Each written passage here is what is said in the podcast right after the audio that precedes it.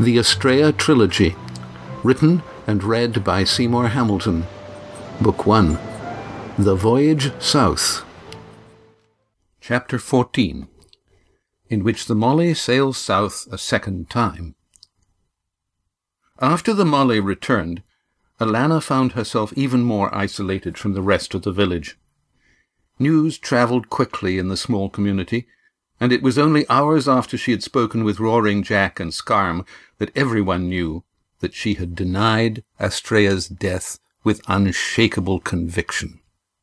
Since everyone had lost a father, brother, husband, or son to the sea, they at first understood her refusal to believe in the finality of death, and most of the women, and some of the elder girls, sympathized when they came to pay their respects, bearing traditional gifts of food. However, as the days lengthened into weeks, conventional understanding waned into barely concealed impatience, and finally to avoidance. Only Roaring Jack's wife, Molly, continued to visit Alanna. She was a generous woman with an engaging smile, good humour seemingly unaffected by her husband's shouting, and a kindness for all needy children, animals, and birds. Throughout the summer, she regularly puffed her way up the steep path to Alanna's cottage. Once there, she sank into Alanna's rocking chair, drank rose-hip tea, and told Alanna about the doings of her four married daughters and their children, and all the details of village gossip, excepting only the villagers' increasingly frequent allusions to the crazy lady who had married a strange man and given birth to an even stranger son who had come to a bad end. Alanna knew of the other villagers' opinion, but she never spoke of it.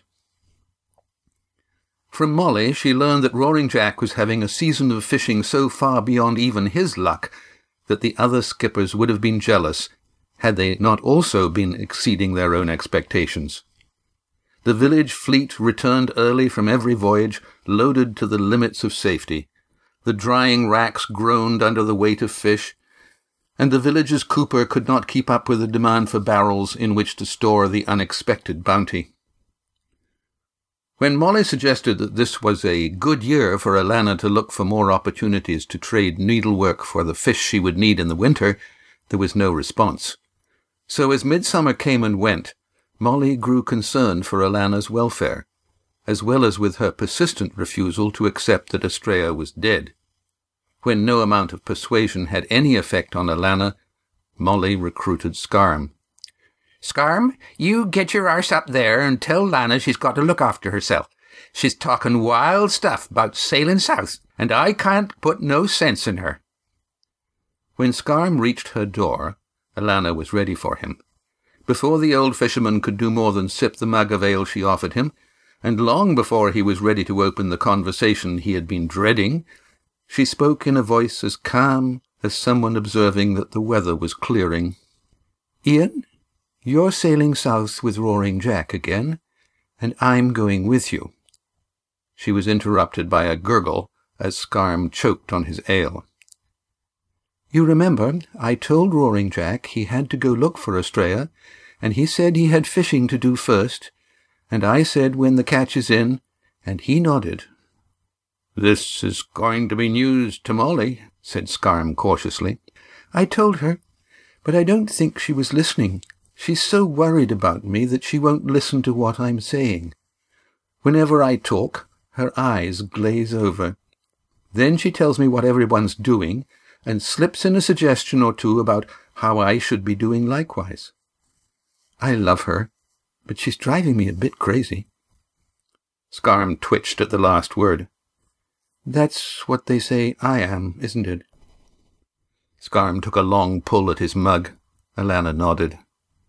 So, when do we sail? she asked. We had good luck again, so... Thanks to Jan? I don't know about that. Jan is, well, is something he hasn't told us. That Astraea's alive. I sure hope what you say is true, Alanna. But what can I do short of calling him a liar? And Jack, too, 'cause he believes Jan. All they have to say is that I was in no shape to know what was happening at the time, which is true. But that means Jan can say anything he likes and be believed by most everyone. He's a hero, what with the big fish and the way he told his story. I know that, Ian. I don't know how to face him down either. And to make him seem even more lucky, the Molly's brought home more than any of the other boats every time. Full hold every trip and deck cargo as well. But he's going south, isn't he? Roaring Jack keeps his uh, promises, said Scarm loyally, but his tone was dubious. Is Jan aboard for the voyage south? I don't know, Alana, said Scarm uncomfortably. I can't get Roaring Jack to say one way or t'other, let alone when. He mutters about the catch and turns away. As you said, Scarm, he believes everything Jan says. He's filled with guilt, Alana, and he can't think clearly. I gathered that from the way Molly won't say anything about his state of mind. She never does. They're private people, said Scarm. Leastways, when they're not shouting at each other. Alana nodded. They sat in silence broken only by Scarm taking the occasional swallow of ale. Then Alana casually dropped the question she'd been holding in her mind. Is it two or three days until the Molly sails? Three. The word was out of his mouth before he could stop himself, and then there was nothing more to add. Scarm finished his ale, with Alana smiling pleasantly at him in a silence that neither cared to break. When he got up to leave, Alana held the door open. Good. Thank you for coming, Ian. You needn't tell the skipper that I'll be aboard. When we're at sea, I'll get him to keep on going south. You'll see. As Scarm started down the hill, he thought he saw someone's shadow on the landward side of Alana's cottage, but when he stopped to look again, he could not make out what had caught his eye. He sighed, resigning himself to accept what he could not change without making the situation even worse. If he told the skipper about the conversation, he broke faith with Alana. If he didn't tell, he was complicit in her scheme. And if the Molly did not sail south, his suspicions would be neither confirmed nor set at rest. That night, a northeast wind blew at Alana's door and rattled the shutter on her window that looked out over the village towards the harbour. She stepped outside and shivered. The wind had been cooled by the icebergs of summer, so she closed her door tightly and stopped up the draught under it with a length of old rope. She wedged her window almost closed, leaving a small gap to freshen the cottage, drew the curtains and banked the fire for the night as if it were winter. The pines on the hill above her cottage whistled and sighed in a rising wind, competing with the distant roar of breakers at the harbour mouth. Something scraped across her chimney, but she did not hear it. She checked the door and windows against the wind, and smiled wistfully at the memory of working with Astraea's father to make the cottage weatherproof. Alana heard nothing but storm sounds.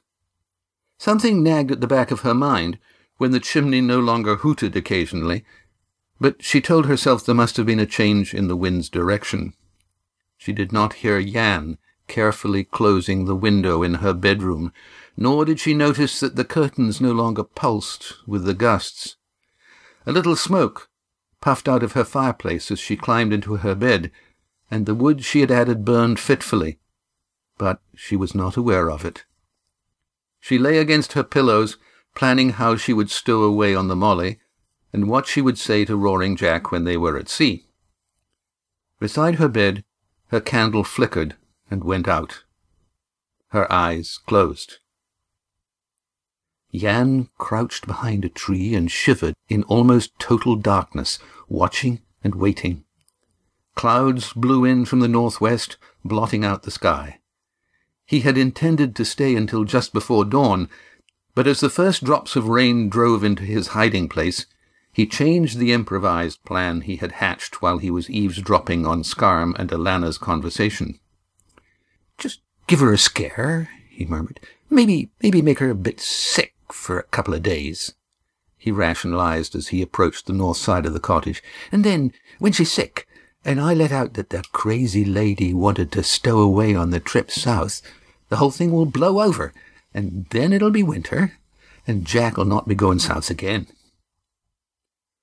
Alana's ladder, which he had found against the north wall, was still leaning against the chimney. He climbed back up into the dark until the wind blew rain into his face and removed the slab of wood he had placed on top of the chimney. Smothering a cough from the stale smoke, he climbed down. When he was back on the ground, he could no longer see even the outline of the cottage roof against the wind-driven clouds. As he was lowering the ladder, the wind nearly slammed it and him against the window that he had closed with such care. Panting with barely suppressed panic, he put the ladder flat at his feet groped his way back to the path and down towards his home.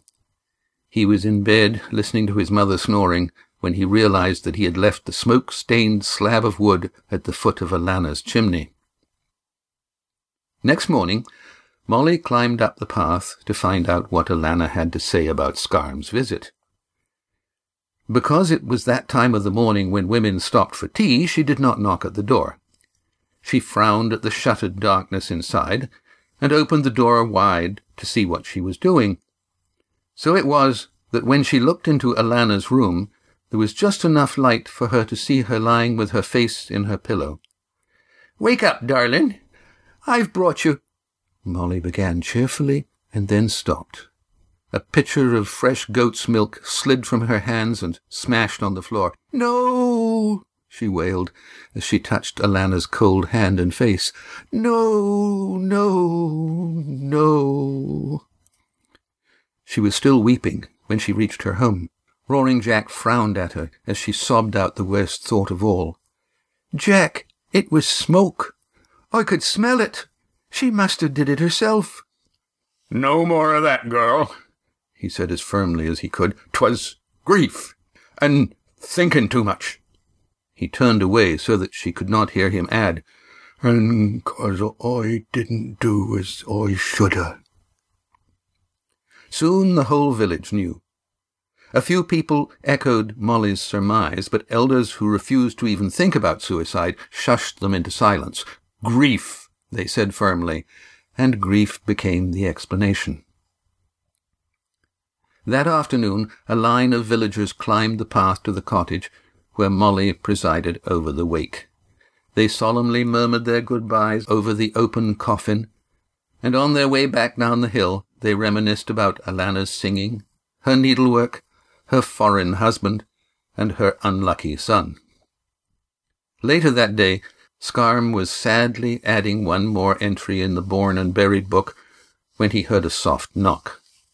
Closing the book and sliding it into a drawer took only a moment, but the memory of what he had recorded haunted him as he opened his door, candle in one hand.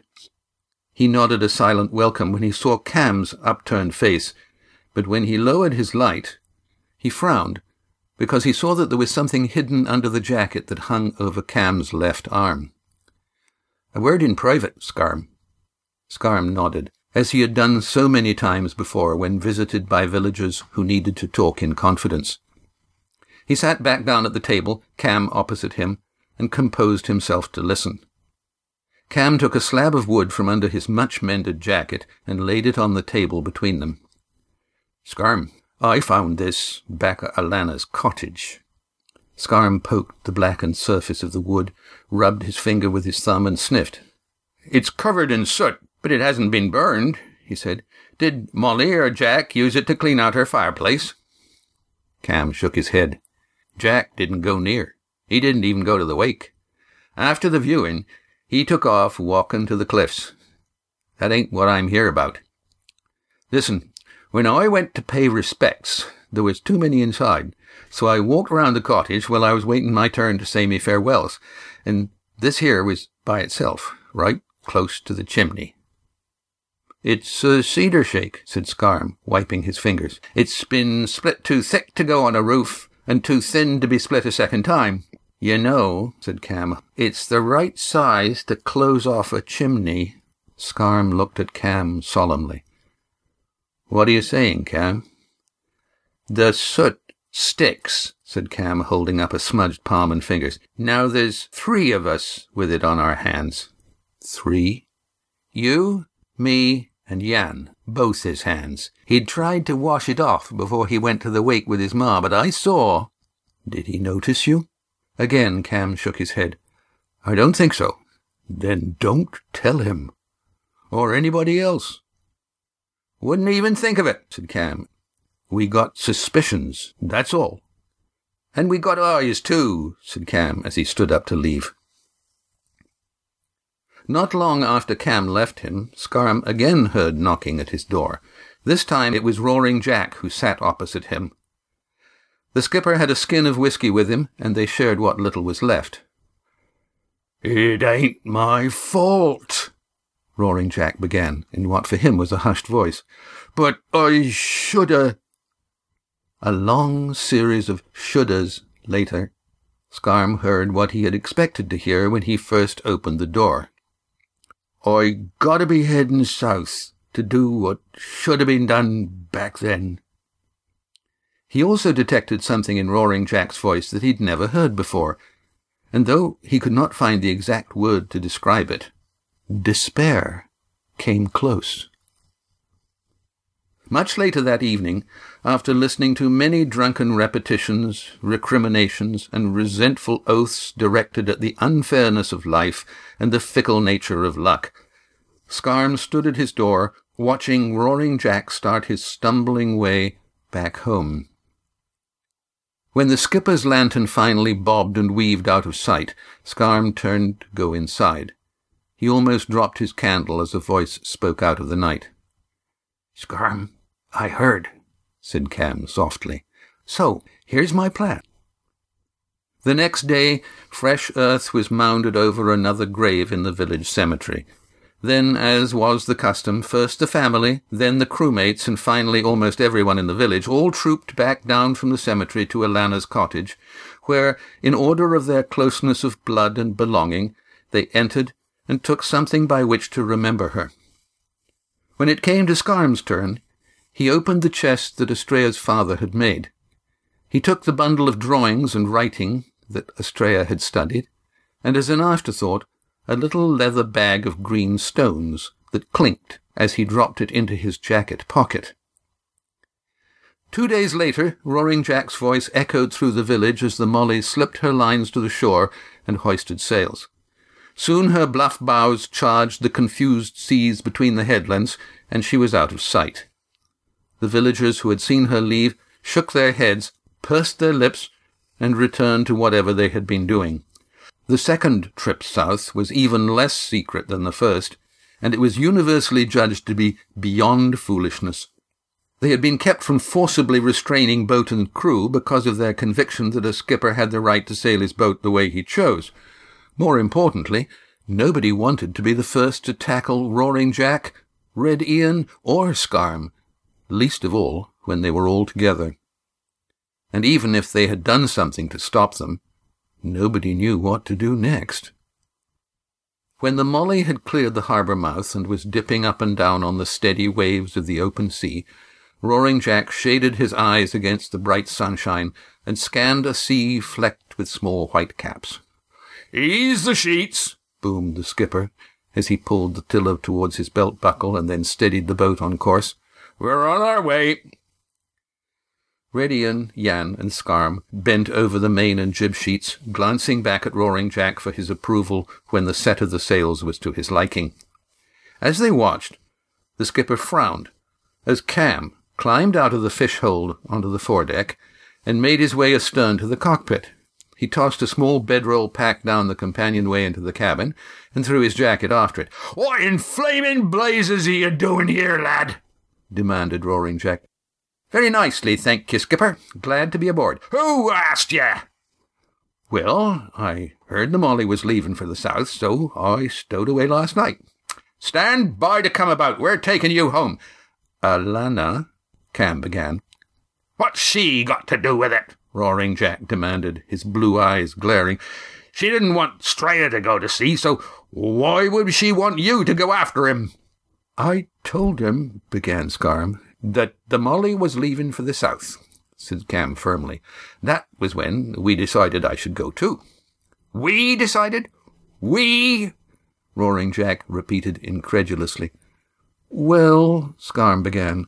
The skipper turned his scowl on him. Well, what, Scarm? he demanded. I figured we needed another pair of hands. What with me having only one that's any use in a blow, so I. Why in blazes didn't you tell me what you're up to? Do we come about now? Yan asked hopefully. Belay that, Roaring Jack rumbled. We're just going fishing, same as before, aren't we, Skipper? Yan's voice became querulous. It's not about looking for stray, uh, is it? You think? said Cam with a shrewd glance at Scarm. Something between anger and bewilderment passed across Roaring Jack's face, and he spoke so low that Cam could barely hear him. Cam, did Lana think I'd never do the job? Is that why she... His voice trailed off. Can't say, Skipper, said Cam. All's I know is she would have wanted me to go with you. Could be it's 'cause I was the one that told her what the village is saying about her. You know, how she's supposed to be crazy. You told her that? Roaring Jack was incredulous. Well, yeah. First time I saw her, it kind of slipped out. I was trying to say that I didn't think the way they did, and it didn't come out quite the way I meant. After that, we talked a few times. About Straya, and his dad, and how she missed 'em both. You know, that kind of stuff. You spent last night in the fish hold, said Red Ian, with the air of a man who has reached a firm conclusion. How'd you know? Red Ian sniffed meaningfully. Cam shifted to the lee side of the cockpit. I should take you back, said Roaring Jack slowly, choosing his way amongst impossible alternatives. But we can use another in the crew, so I won't. But it'll be yourself who'll be telling Silver Dawn and the lads on the Ronnie B why you jumped ship on him and then stowed away on the Molly. Suits me, Skipper. Favourable winds and gentle seas carried the Molly southwards.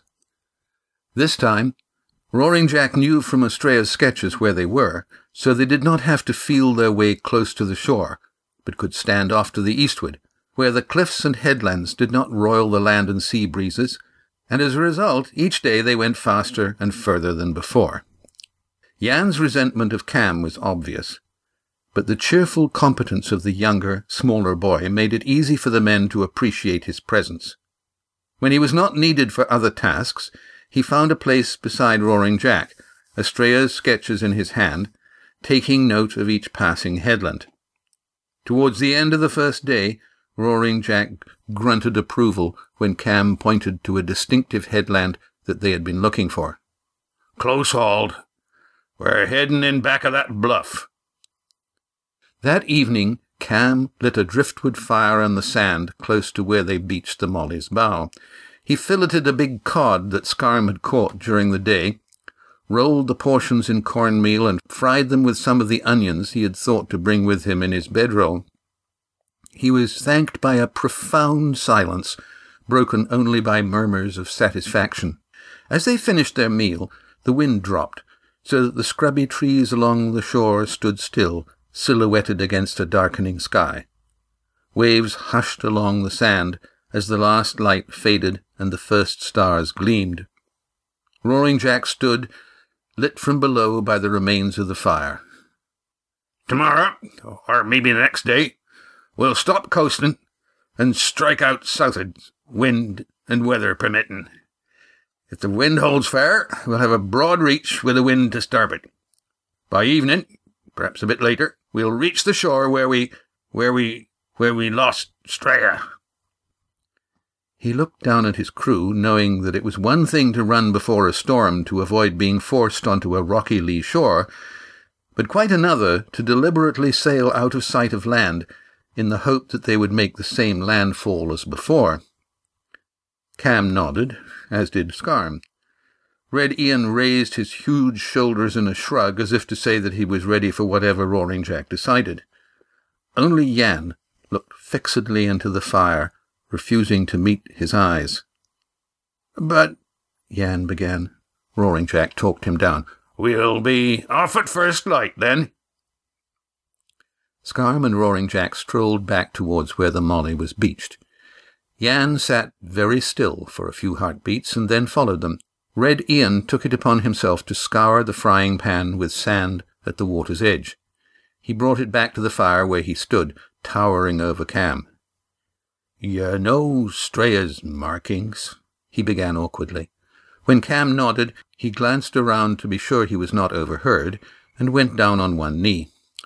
Well, Streya made a picture of me when the skipper wasn't looking, so's I could give it to Pearl to remember me by. Angus' daughter? He nodded. And, and, and it, well, um, it worked. She's waiting for me. I'm happy for both of you, Red, said Cam. And it's why I'm aboard, to find Streya. First thing when we find him, I'm going to thank him. He stood back up to his full height. I got the first watch, he muttered. As he turned to go back to the Molly, Cam looked thoughtfully after him. To his surprise, the big man seemed to have no doubt that Astraea was alive. He picked up the remains of supper and was about to kick sand into the dying fire when Jan returned from the boat.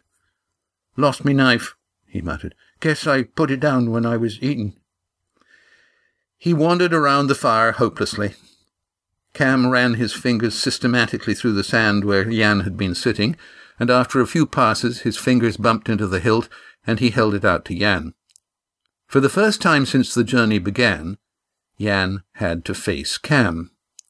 Hoping that the gathering darkness would shield him from his steady gaze, he reached for the knife. As his fingers closed on it, Cam caught his wrist. Jan tried to jerk away, but though Cam was the smaller of the two, he was both wiry and determined. Yan, tell me what really happened. Taken by surprise, Yan tried to tug his hand away, but Cam held it firm in a two-handed grip. I believe Streya's ma, Yan, so you're going to have a problem telling me that he's dead. Yan strove with the dilemma that had tortured him since their return to the village. If Astraea was alive, then he was not a murderer. But if he admitted anything of what had really happened, he would be exposed as a treacherous, lying coward. Over the summer, he'd been basking in the villagers' pity for his misadventure and admiration for his luck in catching the big fish. There had even been some who said that it was he who had brought good fortune to the village. Jan had encouraged both misapprehensions with modest shrugs. But on a darkened beach far from the village, neither strategy would work. Jan, what really happened? Cam insisted. Jan squirmed. His lies had been plausible at first, but Alana's knowing had trumped them, unsettling Roaring Jack and convincing both Cam and Scarm, all three of whom believed that Alana had the power of second sight. His swiftly concocted scheme to silence Alana had been more successful than he had dreamed, but its outcome was not what he had hoped. There were maybe eight, ten, a dozen men, and they all ran after me. Jan began slowly, as if the words were being pulled out of him. His voice rose, and he gabbled faster and faster. They shouted like they wanted me to stop and get knocked down like, like, like Streya. So I kept going and I got to the boat and they shot arrows at us and they hit Scarm and Skipper pushed me down so I wouldn't get hit and, and, and Red wanted to go back and bash him and, and Skipper wouldn't let him and he, and he hoisted sail and, and, and we went back home. His voice trailed off inconclusively. Cam looked up into Jan's face, but the fire had died, and with it any chance of eye to eye questioning. That's what happened for real? Jan nodded so vigorously that Cam could hear his hair flapping into his face. Roaring Jack's voice boomed around the little cove. Nobody ashore at night. Everyone aboard, now. Cam relaxed his grip. Jan tugged his hand free and ran towards the Molly. Coming, skipper! I'm on my way! Cam scuffed sand on the last few red embers and walked slowly to the Molly. He knew enough of the craft of lying to be sure that Yan was using pieces of truth to conceal what he did not want to say. Yan and Scarm were already aboard, so Cam tossed the pots and pans into the cockpit and helped Red Ian and Roaring Jack push the bow off the beach. The two big men barely wetted their knees, but Cam went into his waist before all three clambered aboard and set the anchors for the night. Jan was already curled up asleep in one corner of the cabin when Cam stripped off his wet clothes and hung them along the boom. Cold and wet on the arse, said Red Ian cheerfully as he went below. But we a bit of luck it washed the smell of fish off your breeks, young Cam. Leaving the big man to stand his watch, Cam went below. In the dim light of a turned-down lantern, he saw three blanket-wrapped forms that took up almost all the available space. Soft breathing noises mingled with the tap of ripples against the Molly's hull. When his foot reached the last step of the companionway, he stepped on his blanket roll that someone had set out for him. He blew out the lantern, wrapped the blanket around himself, and crawled under the hanging table. He lay awake for some time, wondering what Jan might have said if Roaring Jack had not interrupted them. Cam recalled Scarm's advice about saying nothing of their suspicions about Alana's death, and he fell asleep, telling himself never to be alone with Jan. You have been listening to the Astraea Trilogy, Book One, The Voyage South, written and read by Seymour Hamilton. All three books are available in electronic and paper formats from Amazon, Barnes & Noble, and Chapters. Visit AstraeaTrilogy.com for more about Astraea's world. This audio version is licensed under the United States Creative Commons Attribution Non-Commercial No Derivatives 3.0.